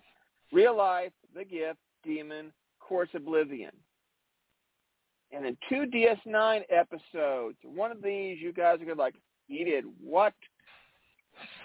Statistical probabilities, and it's only a paper moon. Ah. Ugh. Paper Moon is Ugh. such a ah. heart-wrenching episode. Ah. And people don't know it. This is the episode that Nog comes back and has lost his leg. Two And episodes after, yeah. And dealing and having to deal with that issue. Yep. Two episodes after was- AR 558. And Anson Williams the one that directed that episode. I looked at his stuff. He only did a little bit of acting after Happy Days. But from Happy Days, he left there and went into directing. And he's got more directorial work than he does acting work. I would say that's I was- the same for Ron Howard as well. Mm-hmm. Yeah, I think Mhm. people left the happy days. Yep. because, uh, they they wanted to get in the chair, and they did. I think there was even an episode of Happy Days revolving around Richie Cunningham uh, becoming a director too. Oh, cool. Could have been. So since Paul's not here, I'll pass pass some living people over to Eric. Yeah, rare occurrence here, uh, Charles. So uh, Paul's first birthday this week is for one of our new superstars. I'm so excited to say happy birthday, and we love you to Hanelle M. Culpepper. She is a producer, writer, and director. Uh, directed the Discovery episodes Building Ambition, The Red Angel, and Forget Me Not, and the first three episodes of Star Trek Picard, Remembrance, Maps and Legends, and The End is the Beginning. She's the first black woman to be to direct the premiere episode of any Star Trek series. So, uh, happy birthday to you, Ms. Culpepper. Uh, we celebrate you and, and we love your work. Happy birthday as well to Rosalind Chao, the actress best known for her portrayal of Keiko O'Brien, uh, i.e. Keiko Ishikawa in Star Trek The Next Generation and Star Trek Deep Space Nine. Uh, you love her. You may not totally love her, but it's okay. I think that's the writing. I think Rosalind did a fantastic job of portraying that character. So happy birthday to Rosalind Chao. Happy birthday as well to Jason Alexander, a television, film, and stage actor who voiced Noum in the Star Trek Prodigy, uh, uh, in in Star Trek Prodigy, excuse me, and also Kurros in Think Tank, a fifth season episode of Star Trek Voyager. Jason Alexander, you know who he is, right? Look him up. Happy birthday, Jason. Happy birthday as well to Oyin Oladejo, who is the actress who portrays Operations Officer Joann Owosekun on Star Trek Discovery. Happy birthday, Oyin. And happy birthday last on this list to Yetide Badaki, the actress who portrays Neera Ketoul in the Strange New World second season episode Ad Aspera per Aspera. Happy birthday to all you folks. Jim, I'm going to pass that birthday candle over to you, bud. Yeah, I, also want to mention that uh, she is also going to be appearing at Trek Long Island as well. So if you'd like to meet her, Ah, head on down to. Trek Long Island, and you can say hello to Uncle Jim while you're there as well. So we have a lot of Trek Long Island news. we'll have a lot more as it comes out, but uh, yeah, Trek Long Island's going to be a lot of fun. Final stretch of the birthdays before we get to Star Trek news. So I want to say happy birthday to uh, Robert Miano, the actor who played Frank Chalmers in Star Trek Deep Space Nine's seventh season episode, Bada Bing, Bada Bang. Why are we mentioning him? Because he was born in New York City and raised in the southeast Bronx, right around the time that Joe DiMaggio and Yogi Berra played for the New York Yankees. This one goes out to you, Ray. That's right. We're going to mention this one for you. Ray is in the Bronx. He's right in that area, so maybe Ray ran into Robert. Who knows? We also want to say happy birthday to Rosalind Allen, the actress who portrayed Yanar in Star Trek The Next Generation second season episode, The Outrageous Okona. We already mentioned that episode once, but I think a lot of fans will know her as Chief Medical Officer Dr. Wendy Smith in the Steven Spielberg series seaQuest. We already mentioned that one as well. What a coincidence. Happy birthday to Rosalind Allen. We also want to say happy birthday to Kava, the actress who played Toby Russell in the Star Trek The Next Generation fifth season episode, Ethics. That is a great episode, by the way, and it's very ethical, hence the name Ethics. Go and check it out if you haven't seen it in a while. Did she make the right choice? I don't know. Hmm, That's up to you, you to decide. decide. And uh, I always save the Klingons for last. And we want to say happy birthday to Chris Obi, the actor who played T'Kuvma, Remain Klingon, in the first two episodes of Star Trek Discovery, The Vulcan Hello and The Battle at the Binary Stars. All right, guys, we have time for some Star Trek news. Priority 1 message from Starfleet coming in on secured channel. Incoming transmission. Enter authorization code. Command codes verified. Define parameters of program. Level 9 authorization required. Specify parameters. Transfer of data is complete. Black alert. Black alert. All right, this first story is a big one. I'm really excited about it. Um, Eric, you want to start us off? sure. Uh, it's a deal. The WGA and AMPTP reach a tentative agreement to end the writers' strike. That's right, folks. The Writers Guild has reached a tentative agreement with the Alliance of Motion Picture and Television Producers to end its strike after nearly five months. The parties finalized the framework of the deal Sunday when they were able to untangle untangle their stalemate over AI and writing room staffing levels.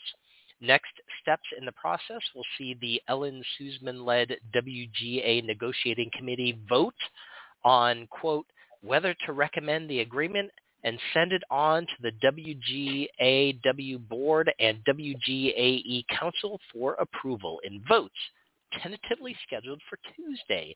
Pending those votes, the WGA told members that it is still on strike, but that all picketing is hereby suspended. The studios also inquired if once a tentative agreement is ratified by the scribes, if writers would pick up their pens and hit their keyboards very soon afterwards. The Guild, from what we understand, has made the request that their members not return to work until SAG-AFTRA also has a new agreement with the AMPTP, reflective of the WGA's feeling of solidarity between the two unions that has characterized their first mutual strike since 1960. It seems a pathway to split the difference was found. With all that, it will take a few days for the strike to be officially over as the WGA West and WGA East proceed with their ratification process. During the WGA's last strike in 2007 to, uh, to 2008, a tentative agreement was reached on the 96th day, and it wasn't over until the 100th. Production on Star Trek Strange New World Season 3 was set to begin in Toronto right when the WGA called for a strike, and work on Season 3 immediately came to a halt pending the WGA strike. It means the showrunners and writers team can resume work on any Strange New World Season 3 scripts that still need it. However, they obviously can't shoot any episodes until the SAG-AFTRA strike is settled. It's very complicated. Production on Star Trek Section 31 the first made for streaming on Paramount Plus uh, as a Star Trek movie, was reportedly slated to begin production in October 2023 before the WGA and SAG-AFTRA strikes happened. However, 31 stars Academy Award winner Michelle Yeoh as the Emperor Philip Georgiou. It will be directed by Star Trek Discovery's Olatunde Osunsanmi. Section 31 screenplay is written by Craig Sweeny and is believed to be locked. I'm not sure what that means. But until the SAG-AFTRA strike is resolved, cameras can't roll on Section 31. Whether Section 31 can make a release date in 2024 remains to be seen. Star Trek Discovery was canceled with season five, but Paramount Plus announced Star Trek Starfleet Academy, which is a spin-off of Discovery set in the 32nd century. The Starfleet Academy TV series hasn't announced casting yet, and filming wasn't reportedly going to begin until after Star Trek Discovery Season 5 finishes its streaming run on Paramount+.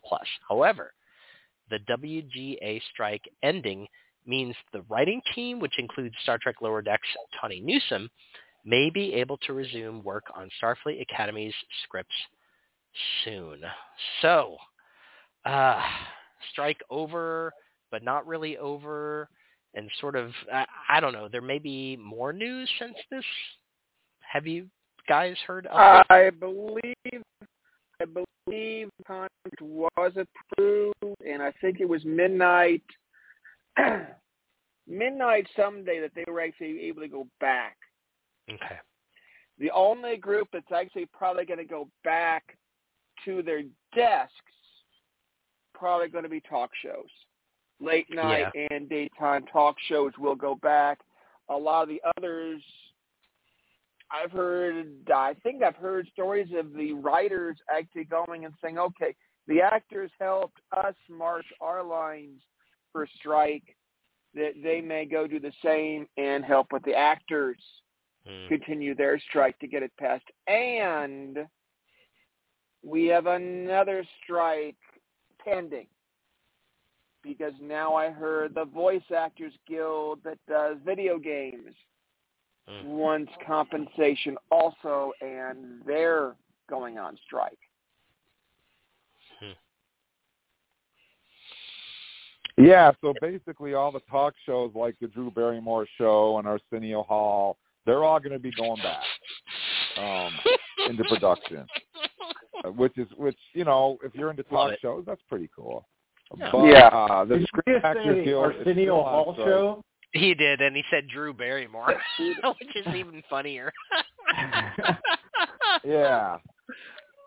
So uh yeah, they're they're going to go back, but the uh the writers are going to honor the uh picket lines and they are not going to go back any shows that are still being struck.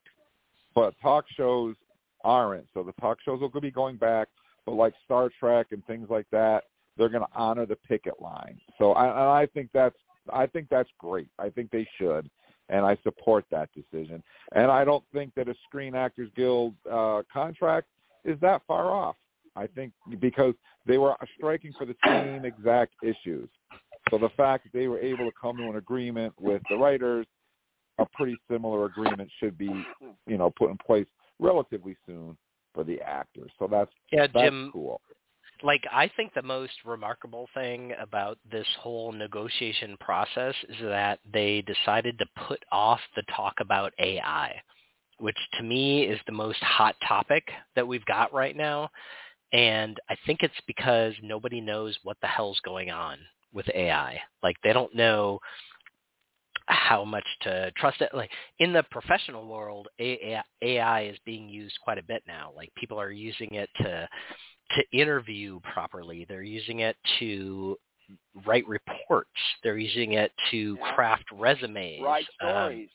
Write stories. And in fact, I believe jo- George R. R. Martin wasn't he the pioneer of a new lawsuit just this week against ChatGPT? Um, so our first lawsuit against uh, AI has now occurred, and I think it's a I don't know if it's a class action, but I don't think he's the only one on board. Uh, so to me, this is a huge part of the Actors Guild strike that was postponed because we simply haven't caught up to the technology yet. Like I think they I think they literally want to see what the outcome of things like this lawsuit are before they really understand plagiarism even mean. Like if a computer pulls some of my stuff from stuff that I've written and integrates it into a response that somebody asks a question, does that constitute plagiarism? I think that's what Jar, George R. R. R. I I have a such, such a hard time saying his name. Martin. George R. R. Martin. Like that's the question he's asking. Um, like how much can a machine copy me and not be charged with copyright infringement? Yeah. Super interesting question. And I, you know, I think that one of the biggest things, one of the biggest issues that I saw resolved was the fact that the writers aren't getting paid, and this will affect the actors as well, uh, for streaming shows, and that was a big issue. And they finally have come up with a way of paying writers based on the popularity of the streaming shows, and that is the minutes that it's being viewed online is going to determine how much they get paid, which is good. That's good. Yeah. data. It means, Jim, that we are inexorably linked to a world that must track our data because if it doesn't track our data, people don't get paid. So that's kind Yep. of creepy and kind of cool at the same time. I don't really even know how to feel about it. well, apparently the the way it was before is that the streaming services themselves say like Netflix or, or uh, Paramount Plus, they would release the data as to how many, how popular their shows were, and Yeah. the actors and the writers were feeling like, well, well, you know, if if they're releasing low numbers, we're not getting paid because they're saying the numbers are lower than they are.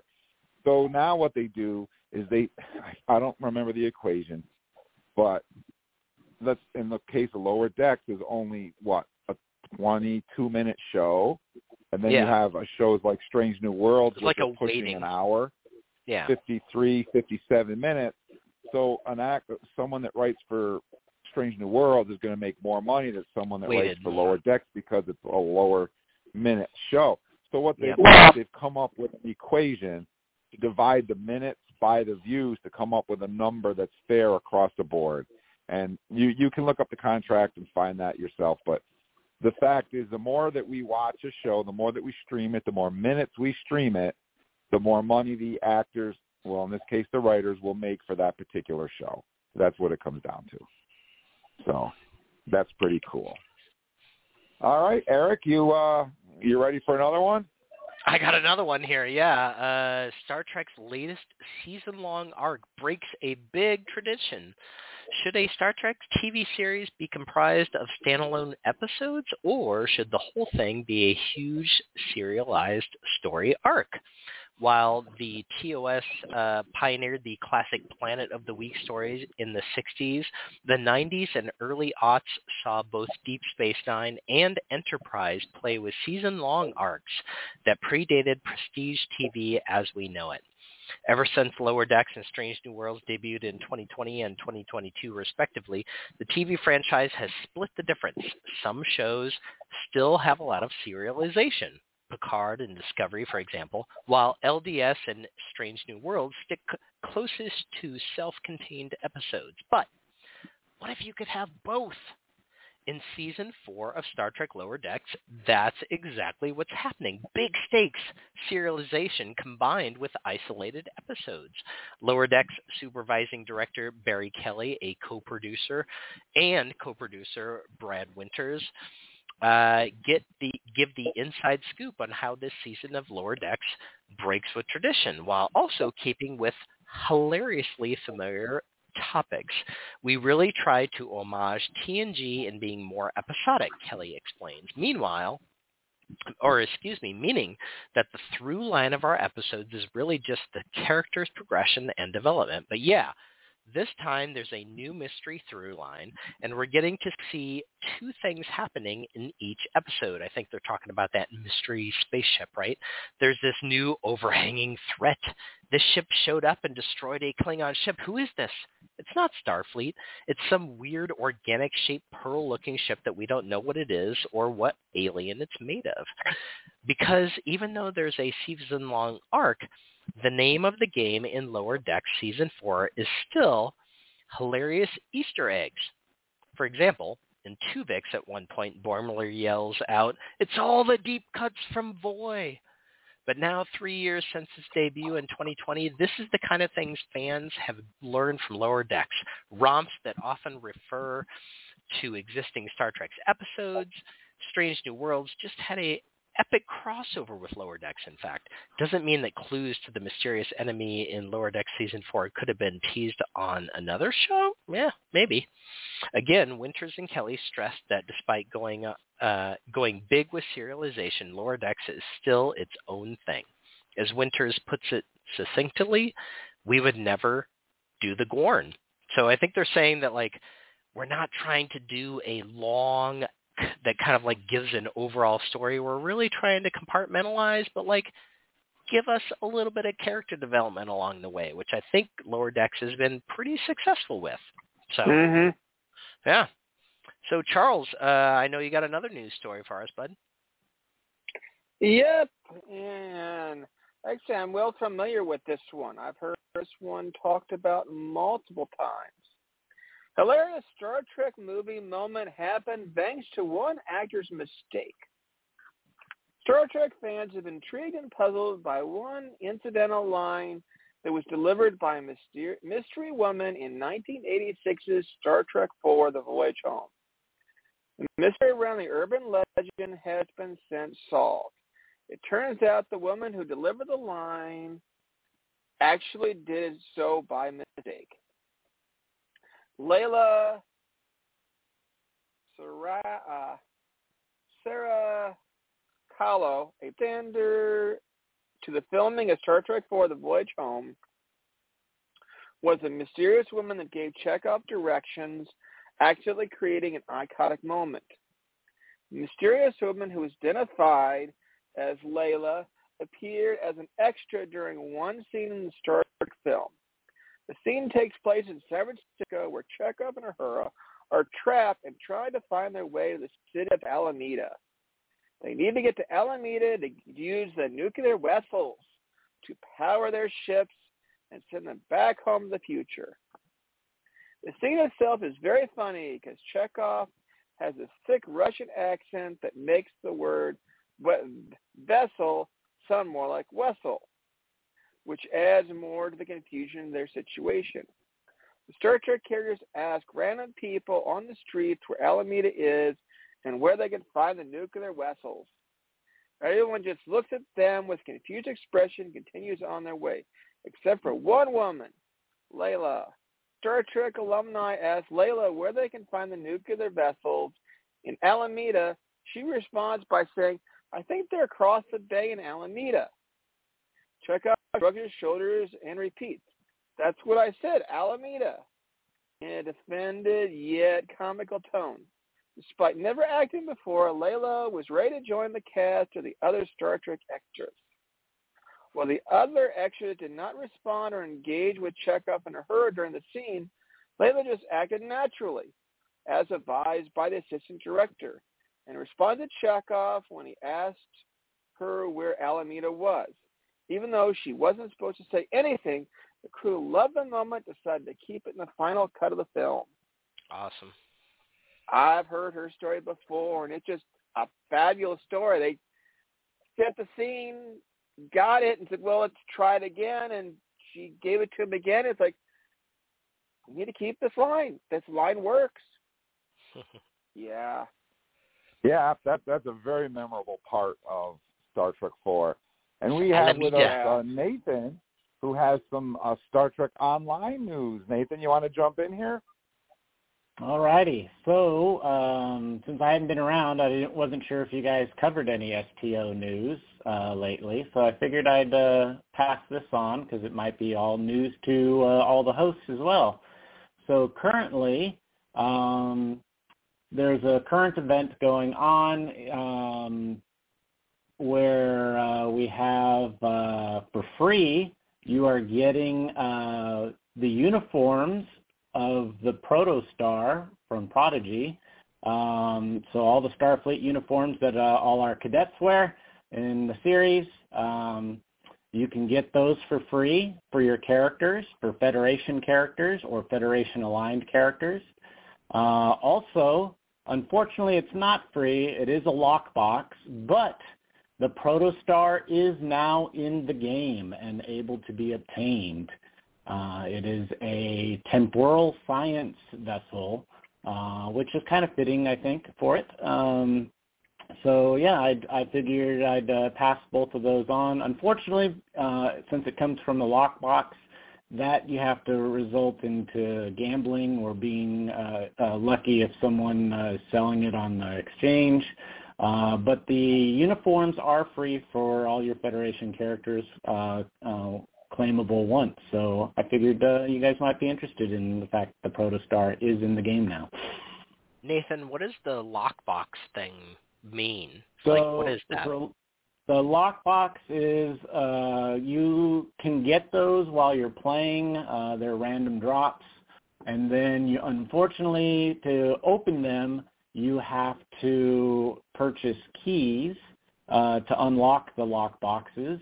and then random things come out of the lockbox. So you're not guaranteed to get uh, the Protostar from it. Um, but uh, yeah, so that's that's you you have to they they randomly drop. Uh, like I have several from the years that I've played, and I've just never purchased any keys to open them. Uh, but uh, yeah, so you have to you have to those come free but to open them you have to buy keys, and then it's a gambling thing where it's a random uh, stuff that come out of uh, the locked up boxes. So you have a random chance to get it. Uh, if someone, again, if someone has opened it and decided uh, to put it on the exchange, which is basically like the um, uh, a way where people can buy and sell stuff in the game, uh, they might have put it on the exchange if they didn't want it or if they got an extra one. Um, and uh, because once I believe once they come out of the lock boxes, their account unlocks, so it, it'd be access to every character on your account. Then can have that. Um, so yeah, so uh, those are uh, again those you have to gamble to get the Protostar, but it is in the game now. But the uniforms are free, claimable. Um, while the special event is going on, and I believe the event is going on until October 12th. So, uh, and I believe Jim, it is PC and um, and console. So if you log in, you can get your. Uh, all right, well, you may just have a Klingon character, uh, but uh, if you have any Federation aligned characters, uh, you may uh, want to grab your um, your Prodigy uniform for your characters because those are free. And you can you uh, you can grab it. I could grab it and then keep it if I want to play a Federation character later. Uh, yes, because it's um it's a account unlock. So all of your Federation characters, uh, once you it's in your promotions tab. Uh, you click on the promotions tab and it's on the top part of the tab. Uh, and uh, yeah, you just claim it once, and then all of your Federation aligned characters uh, would be able to uh, to uh, use it. Excellent, excellent. Well, Nate, yeah. I, I want to say thank you. It was great to have you on with us, and thank you for giving us an update on Star Trek Online, and thanks for driving our scores up on two That's of right. our lower deck For the first time ever. For the first time ever. I'm not the negative person. I left that to somebody else apparently. and I want to say thank you, of course, to our very own Ray for calling in from the Bronx. Thanks a lot, Ray. And I want to say thank you to our very own Eric for hanging out and Trek talking with us tonight. Thank you, Eric. You bet, guys. I had a blast. And thank you so much to Charles for hanging out and Trek talking with us. Thank you, Charles. Okay. Charles and is we muted. will be back. yep. We will be back next Thursday, same bat time, same bat channel. We have a really fun episode of very short treks to talk about, which I think will more than make up for the negativity that we sprinkled it with tonight. So you want to check that out. And we'll talk about the Lower Decks episode, which is on today, which the title of it I haven't checked yet. But whatever it is, we're going to talk about it on Thursday night. And I believe Thursday night we'll have the whole crew back together. I think we'll have David and Paul with us as well. So things will be back to normal next Thursday night. So I'm your most excellent host, Uncle Jim, saying please everybody, stay and be good to each other. And remember, Star Trek fans are the best fans. Hailing frequencies are closed. Good night, everybody. Hey, Al.